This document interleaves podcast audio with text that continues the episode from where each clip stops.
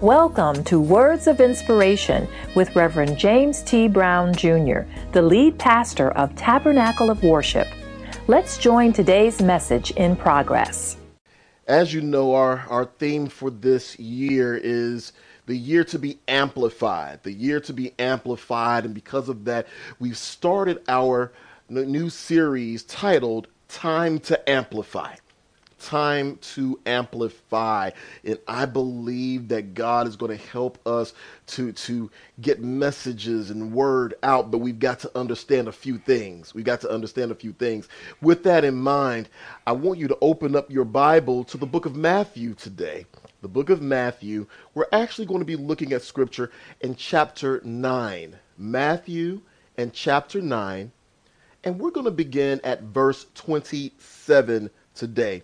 Matthew chapter 9 and verse 27. And I want somebody to type in chat for me ready. Ready. Oh, I'm ready. I'm ready today, Pastor. I am ready. Matthew chapter 9 and verse 27. Here the word of God reads it says, And when Jesus departed thence, two blind men followed him, crying and saying, Thou son of David, have mercy on us. And when he was come into the house, the blind men came to him, and Jesus said, saith unto them, Believe ye that I am able to do this? They said unto him, Yea, Lord. Then touched he their eyes, saying, According to your faith be it unto you. And their eyes were opened, and Jesus straightly charged them, saying, see that no man know it. But they, when they were departed, spread abroad his fame in all that country. I want to speak today from the subject believe it. Believe it. Here, Jesus had just had an experience to which he had been, been, been called upon by the ruler. And the ruler said, Listen, I need you to come and pray for my daughter because she's lying sick and she's not well. And, and when they were on the way to see his daughter, the woman who had the issue of blood came and touched the hem of his garment. And here it is. She had had the, this issue of blood for 12 years and she touched the hem of his garment and was healed. And on the way, they came and they said to the ruler, Listen, don't trouble the master anymore. Your, your, your daughter is now dead. And, and he looked and said, Listen, don't worry, only believe. And they got there, and when he, he simply said, She's not dead, she's only sleeping. The 12 year old girl, he simply said, Talitha Kumi, arise. And the young lady, the young girl, got up and life came back in her. So here's interesting. The, the, the, the, light was going out of one and the light was coming into another, but yet it was where the Son of Man was that their life was produced in both regards. And there it was, what had troubled one was released, and what had taken one out was brought back. So here it is. The, all of these things had happened in the midst. And after that, after that, these two men two blind men confronted him. And this is what brings us to verse 27. Look at verse 27. It says, And when Jesus departed thence, two blind men followed him, crying and saying, Thou son of David, have mercy on us. Thou son of David, have mercy on us. Notice that the two blind men refer to Jesus as the son of David. The son of David. Now, theologian Herschel Hobbs, he said that it was, um, he reminds us rather that Jesus never referred to himself as that son of David. He never referred to himself that way. There's a reason for it. Mainly it's because he didn't want uh, to incite people to believe that his assignment was one of a military or political means or influence. So he never used that. He understood of what if they would receive that, if they heard that, that they would have a different expectation of him. So he never used that.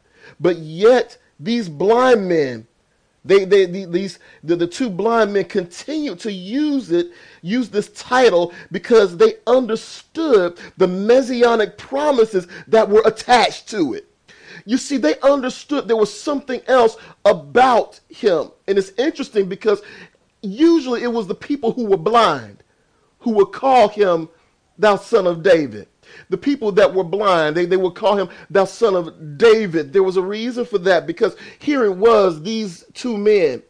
They, they had heard about what he had done for the woman with the issue of blood. They heard about what he had done for the young girl who had died and he brought her back to life. And they were like, wait wait a minute, I know exactly who this is. Because of my Jewish tradition, I know, I understand that this is this is the son of David. This is the Messiah. And there's something very clear about that that they wanted to address. They addressed that because of this promise that is found in Isaiah chapter 35 and verse 5. It says this Then the eyes of the blind shall be opened, and the ears of the deaf shall be unstopped.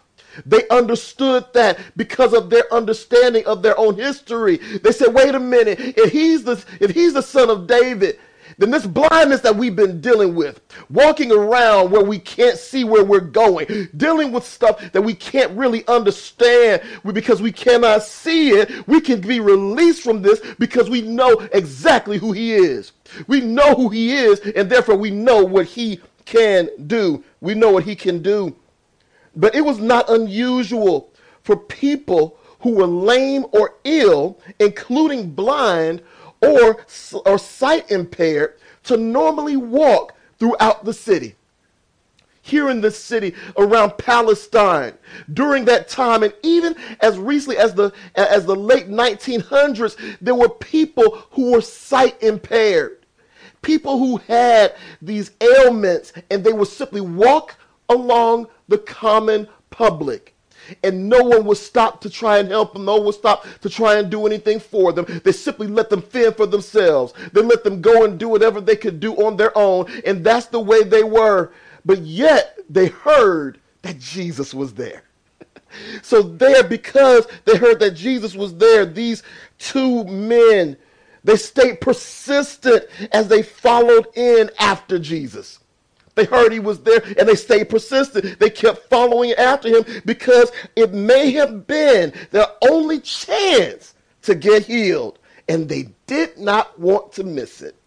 Ah, let me ask you a question. How persistent are you in, in seeking Jesus? How persistent are you in seeking Jesus. I need somebody to type in chat, pursuing Jesus. Listen, how persistent are you? Do you continue to do so even when you've been dealing with something for a while? When you've been frustrated for a season, do you continue to get up and pray? Do you continue to open up your Bible and read it? Do you continue to spend time and, and, and, and reaching out and crying out to the Lord? Do you continue to do it even when it's been a long season? It's been a while and, and the reports aren't coming back so good from the doctor and, and things aren't looking so good for this thing that you've been working on and you've been believing for and you've been praying for. Do you continue to pursue Jesus? Do you continue to pursue him? Here, these men, they continued, they continued to seek after Jesus they continue to seek after Jesus. This is what brings us to the next verse. Look at me with verse 28. At verse 28, here it says, And when he was come into the house, the blind men came to him, and Jesus saith unto them, Believe ye that I am able to do this? They said unto him, Yea, Lord. Yea, Lord. The blind men, they, they stumbled in, chasing after Jesus, still trying to find him, still trying to get to him. And even though they, they couldn't see, they still knew who Jesus was and they had to get to him. Their sight was impaired, but their spirit was awake. And they said, No, I know who he is. I've got to get to him. I've got to get to him. And they went ahead and pressed their way to get to Jesus. Regardless of the challenge or the extent of the journey, we have to be just as determined as these two blind men when we're striving to get to Jesus. We've got to be just as determined. We cannot allow our circumstance to to to uh, to enable us or to prevent us from getting to our Lord.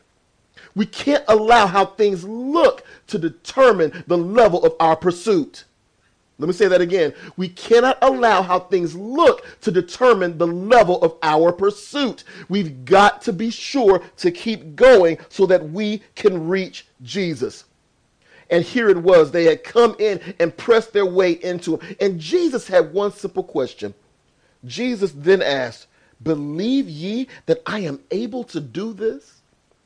This thing you're believing for, this thing you're you're wanting, this thing you're desiring, this thing you've been waiting to have happen in your life, do you believe that I'm able to do it? That's what Jesus was asking. Do you believe that I'm able to do this? It was not Jesus' desire to put their faith to the test by this question, but to deepen it. He wanted to deepen their faith. You see, he, he, he wanted to raise their expectation of a cure. And so, and so prepared them to actually receive it. He wanted to do all of these things, and their simple response showed exactly how much they believed in his power. He said, Listen, do you believe I'm able to do this? Jesus wanted to simply incite something in them, ignite something in them. They had already pressed the way. Can you imagine? Where they're simply grappling along the walls. They hear his voice and they hear the followers and they're simply trying to get to him. And they sit there and they, they fall down because they get to the end of the wall and they look up and they don't want, want to get run over, but yet they keep going and they get up and try to hold on to someone else and get a hold on to someone else and so they can, they can get closer to Jesus. They did not allow their circumstance to prevent them from striving to get to him. They did not allow the frustration of what they were dealing with prevent them for, for trying to get to the Lord Jesus. They kept striving, they kept reaching, they kept going. Here it is. They wanted to keep going, and Jesus, he wanted to see exactly how deep their expectation was. He wanted to see exactly how much, how deep their faith was. He was like, Do you actually believe I can do this? It's one thing to fight because you've heard what, what happened to someone else and what someone else received, but do you believe it's going to happen to you? Do you believe he's going to do it for you this time? Do you believe that the door is going to open for you? Do you believe that you're actually going to witness this change take place in your life? Do you believe it? Do you believe it? Jesus said, Do you believe I can do this thing for you? Do you believe that I can do it? In a simple return, a simple answer, they said this. They said, Yea, Lord. Yea, Lord. It's interesting. And so they didn't jump up and start shouting and crying. They simply said, Yea, Lord. Yea, Lord. And it showed how much they believed in his power. I want you to know Jesus gives us opportunities to not just show our faith, but to enlarge it.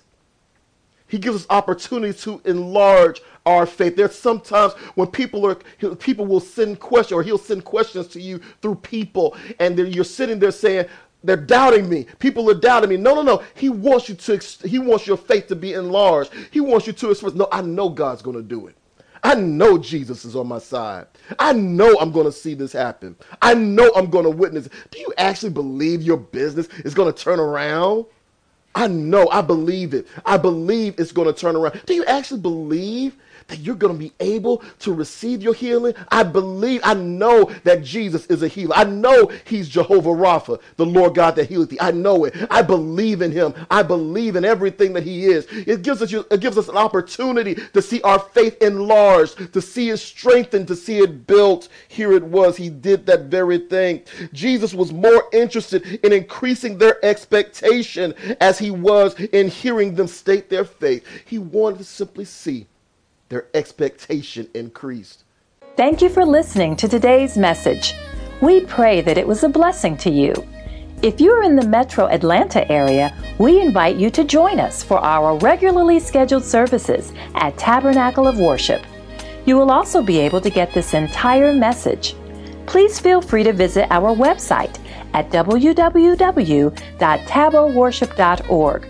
That's www.taboworship.org for more information.